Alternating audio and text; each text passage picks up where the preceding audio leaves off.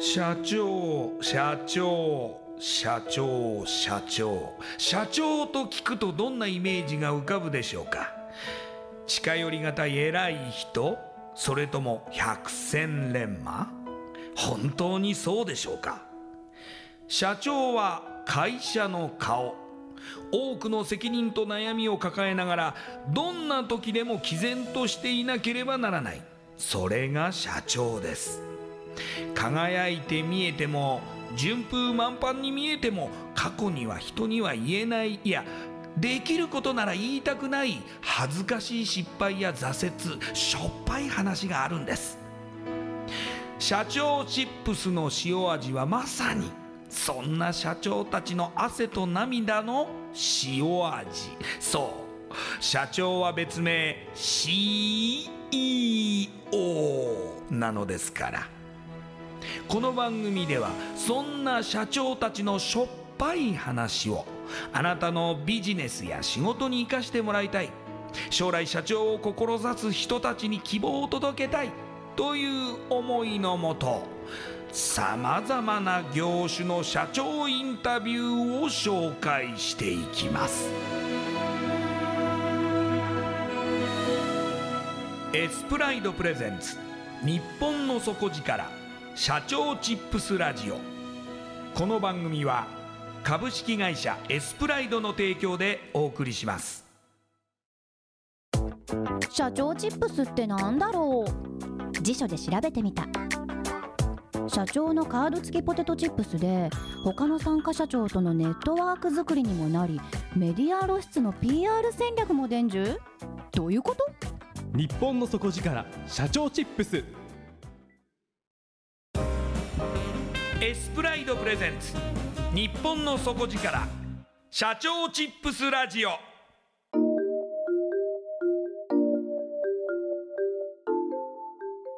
エスプライドプレゼンツ日本の底力社長チップスラジオ。こんばんは社長応援ナビゲーターの西川真理子です。今夜のゲストは株式会社千葉ジェッツ船橋代表取締役会長島田真二さんです。島田会長よろしくお願いします。はいよろしくお願いします。ではまずはじめに私の方から島田さんのプロフィールご紹介させてください。島田さんは1970年新潟県のお生まれです。日本大学をご卒業後1992年株式会社マップインターナショナル。現在の株式会社 HIS にご入社3年後1995年に退職後法人向け海外旅行を扱う株式会社ウエストシップを設立。2001年に取締役を退任されます。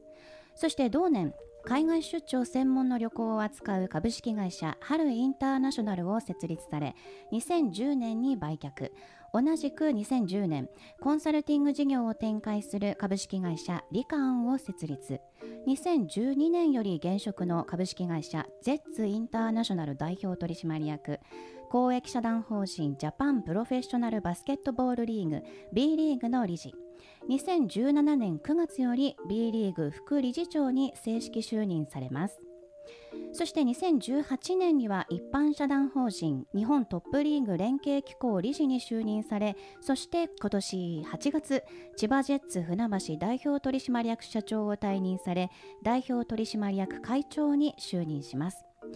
活動理念である千葉ジェッツ船橋を取り巻くすべての人たちとハッピーになるの実現に向けて日々邁進されています。それではこの後島田さんの汗と涙の塩味エピソードに迫っていきましょう。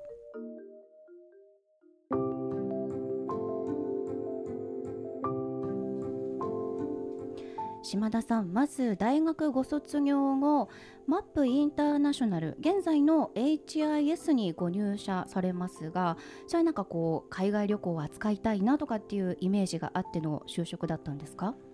そうですね。そこしか入れなかったからですね。そこしか受からなかったという。ええええ30社40社ぐらい受けてるんですよね。あそうですか。全部落ちてるんですよ。意外ですね。本当にもうダメダメで、ええ。えーでビール業界とお石油業界と旅行業界はい。を3つ受けてて、ビールはお酒が好きだから、はいはい。ビールが好きだから、はい。えー石油は一発当てたかったから、えーあとは旅行はなんとなく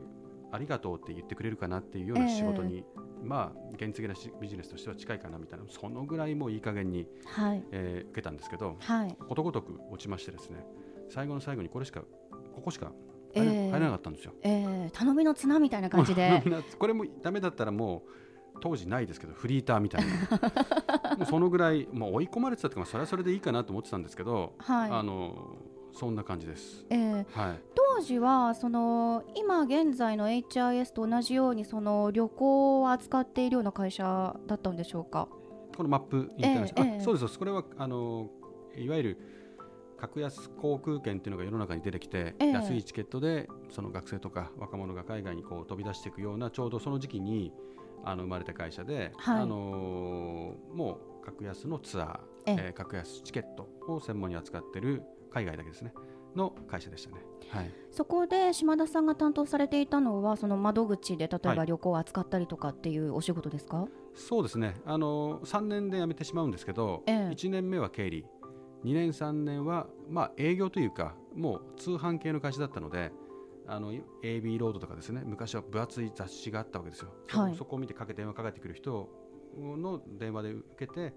予約を受けて、ええ。で書類を送ってみたいな。顔は見えないんですけどもそういう会社でやってました。なので、まあ、1年経理2年、まあ、営業みたいな感じですかね。はい。でもその3年で辞めるっていうのはやはりえもう辞めるのっていう感じの反応ではなかったですか？そうですね、あのそこそこ成績は良かったんですよ、ええ。どこも入れる会社がなかった割には、入った会社ではそこそこ活躍しまして、なんですかね、営業成績とかも300人、400人ぐらいのそういう営業マンがいたのかな、でその2年目から営業になって、最初から2年ずっと一番だったんですよ。すごいですね。300人とか400人のうちの1位。そうなんですで毎月こうランキングでなんかこうグラフとかに出されるんですけどずっと一度も明け渡すことなく1位でいてでその調子に乗って一まだ1年生2年生ですよねそれで社長になあの給料上げろとかあのもっとくれとかいいくらどういくら稼いだらいくらくれんだみたいなことをはい。新人で社長に直談判してましあたね。あ、でことごとく約束をヒットしてで行ったんですね。でもだから伸ばし伸ばしになってその約束した報酬というかそういうのがちょっとなんかうやむやになってたんですよね。うんうんうん。でそれでもう切れて。切れて。じゃあやめるって言ってあの、えー社長を居酒屋に呼び出してはい。でそこで話してどうなってんすか？みたいな話ででまあうにゃうにゃって言ってあもう海外赴任海外転勤とかそういうのも考えるから残ってみたいな言われたんですけどそれはね止められますよちょねっ。と違うでしょ？っつって。えそのまま辞めましたね。なんで次の会社が決まってたわけでもえはい。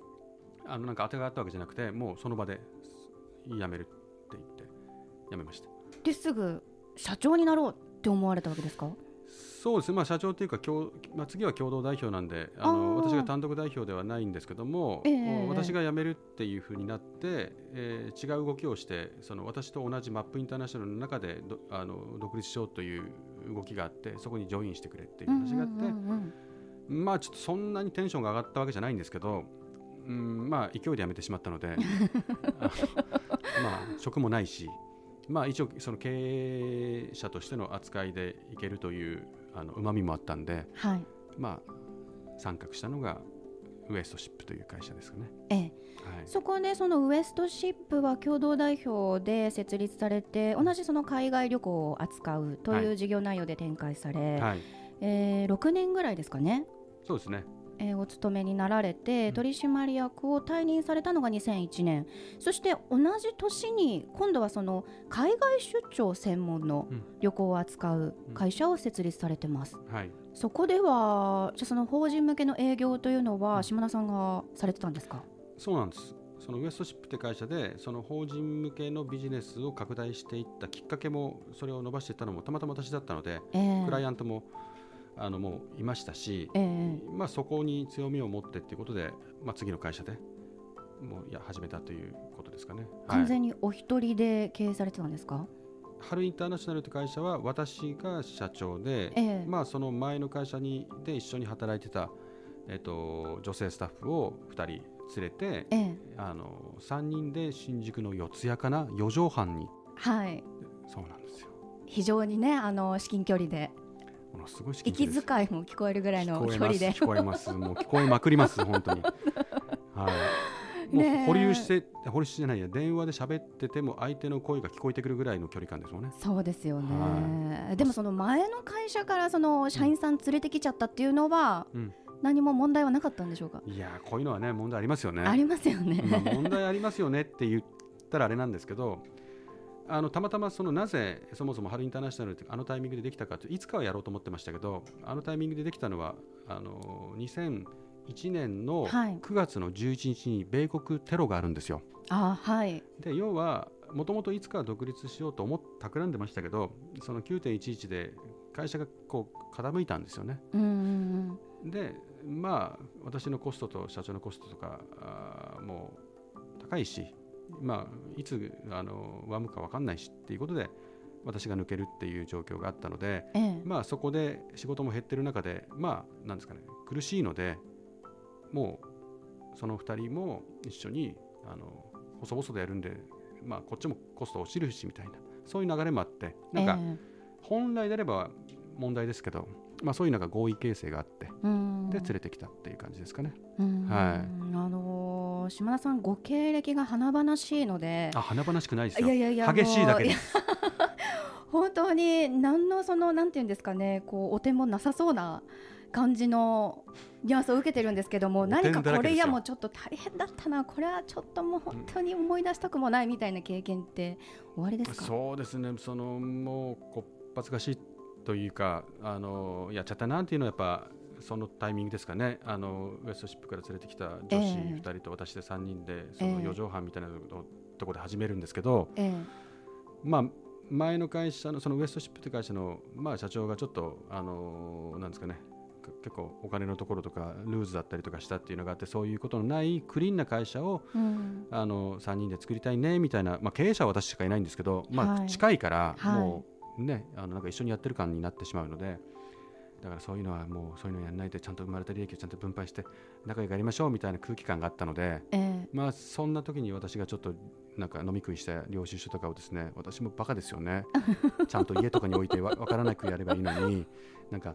真面目になんかファイルに入れて 机の上とか置いてもう手で届くぐらいのところにあるからなんか私が営業とかやってるって見られて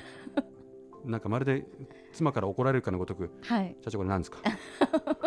これ何ですか？領収書みたいな。松本清の領収書関係ないですよねここでみたいな。松本清の数百円ぐらいええじゃんって言ったんですけど、はい。まあ、いわゆるそういうことしちゃだめじゃないですか。そういうのない会社にしましょうねみたいな言ったじゃないですかみたいなところからちょっとですねボタンの掛け違いみたいになってそこからこの狭い空間の中での空気が一変しましてですね、えーえーえー、1日2日経ちってだんだん会話が減りコミュニケーションが減り飲みに行くことが減りうん。わかります？うん。こういう感じ。はい。はいあわかりますよね。はい。あの自然消滅的な動きに向かっていくあの感じ。う んそうなってきましたね。その領収書がきっかけで。領収書は大事です。うーんそこって感じですけもど。うそこそこですよね。そこって感じですけどね。だから前の会社から引っ張ってきた時にその前の社長がそういうことをして飲み食いして、まあ、ちょっといろいろ遊んでてみんなで頑張ってお金をそういうふうにしててみたいなところをちょっと否定的になってきたっていう背景もあったのではい。彼女たちからするとお前もかみたいな。でも松本清みたいな。私もクラブとかでもう豪快に遊んでんだったらまだしも。まあそういうまたかみたいまたかみなたいな感じのことのがこう向かってくる時の女性の圧っていうのはまあ怖いですよね。四畳半ですし余ね剰は逃げれないし、もう出社したくないしね。あ そんな感じで。その後では春インターナショナルはどうなってしまったんですか、まあそんなあの流れを組んで、ええまあ辞めてしまって本当に人繰りでは大変で、まあそこそこ売り上げもできてたし、うんまあ旅行会社なんで受注が申し込みが来たらそれこなすオペレーションオペレーターが必要で、はいオペレーターがいなかったら何もできないっていう状況の中で、オペレーターの主軸の2人がいなくなって、もう新人みたいな人がしかいなくなったんで、まあ本当に何ですかね。朝早く来て勉強会してで9時に電話がオープンするんでよしあげるぞ大丈夫かみんな分かんなかったらすぐ保留にして俺に繋ぐんだぞとかって言いながら はい。もう若手と私でなんかもう開けた瞬間電話バーってなってきてもちょ何言ってるか分かんないんですけどみたいな。みんなフォルギュにする人俺そんな出れないしみたいな感じではい。本当大変ででもうご飯も食べる暇もなくもうそんなもう学生上がりのこと私がなんかもう一心不乱にやってた時はいやーエキサイティングでしたねもうあれは。いや終わりが見えないっていう感じですいね。や今考えると恐ろしいですね。若いって怖いですね、ん。はい、もう怖い。今喋ってだんだん怖くなってきたえー今まで伺ったお話だけでもすごくあの盛りだくさんだったんですけれどもここからまた新たな歴史が刻まれます、えーコンサルティング会社をまず展開されるんですけれどもその後エアーってですかねあの千葉ジェッツうん。船橋に関わることになるということでこれまでは旅行業でずっと来ていらっしゃる、うん急にその千葉ジェッツでバスケットボールプロのっていうところでは、うん。何かこう不安とかあどうしようっていうものはありませんでしたか、うんまあないって言ったら嘘になりますけどえあのちょっと関わったっていうか、まあ、どんな状況かって様子見た時にもう潰れそうだったのでで、まあ、まあ若干ですけど弱いし魅力もなかったですけど多少はファンがいて、えー寝ずに働く、まあ、社員がいて、まあ、このままだともう潰れちゃうなみたいな状況だったので、まあ潰すわけにはいかないよねっていう感じにあの私はなって。ええ。まあそのもし自分が頑張って潰さないような状況にできるんであれば一肌まあ脱ごうかなみたいなところで始まったんでもうなんか不安とかなんかというよりも、まあ、生きるか死ぬかみたいな一うん。一法人が。一はい。法人というか一球団ですよね、はい。なのでもうなんかか覚悟というかうん。でこれから何かやるんだったら世の中なんか今まで自分の自己実現とお金のためにやってきたけどこれからはちょっと人のために働かなきゃいけないなって実はあの40で少しあの改心と言いますか。改心してましてですね。そんな中で目の前に潰れそうな会社が現れた時にはい。もう救うっていうことにもうフォーカスを当てて頑張ろうっていうような感じで踏み込みましたね。あの今活動理念としては千葉ジェッツ船橋を取り巻くすべての人たちとハッピーになるとはい、いうことを掲げてやっていらっしゃいましてその社長としては7年半、え関わられてその今年あ2ヶ月前ですかね、えーと会長になられたっていうタイミングではあるんですけれども、そういうきっかけで千葉ジェッツ船橋に入られて、まず取り組まれてきたことっていうのはもういろんなところでお話しされていると思いますが、何を集中的にやられましたか？そうですね、まあ、細かい話をしていったら、まあ、なかなかき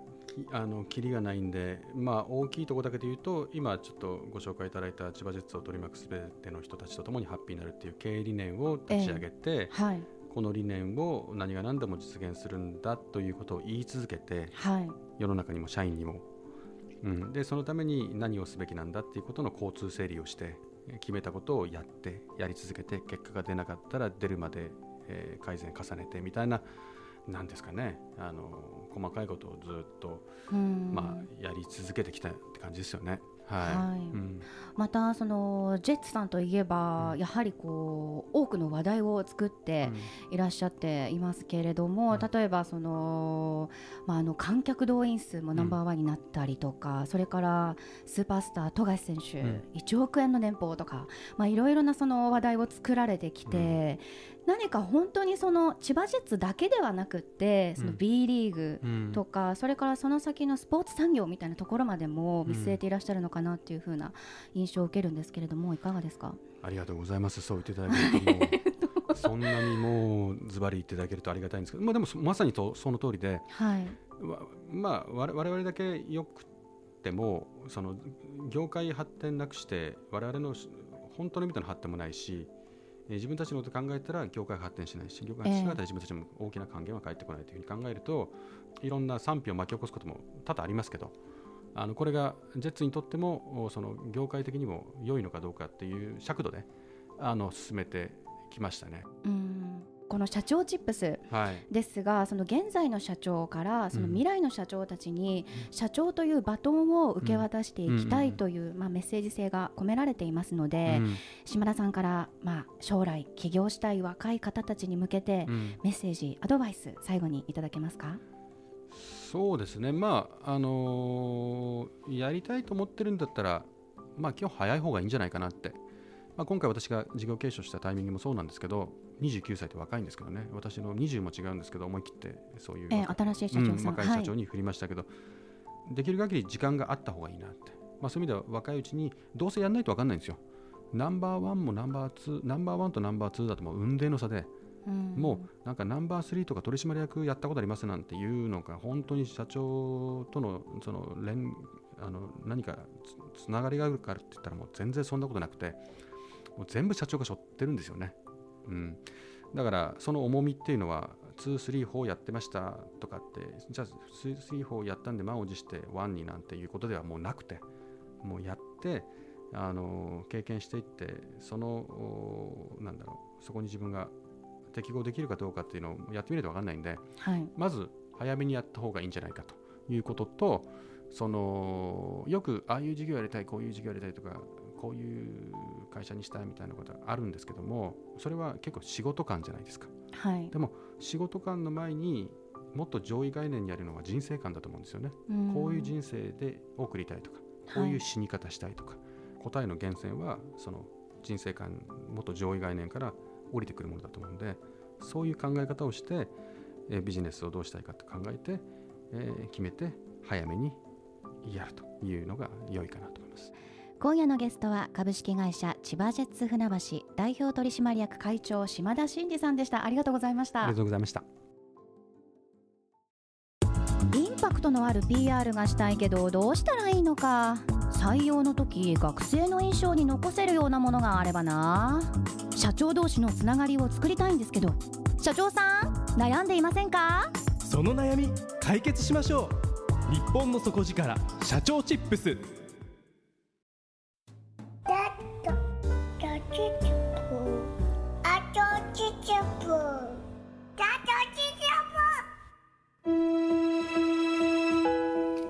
ライドプレゼンツ日本の底力社長チップスラジオ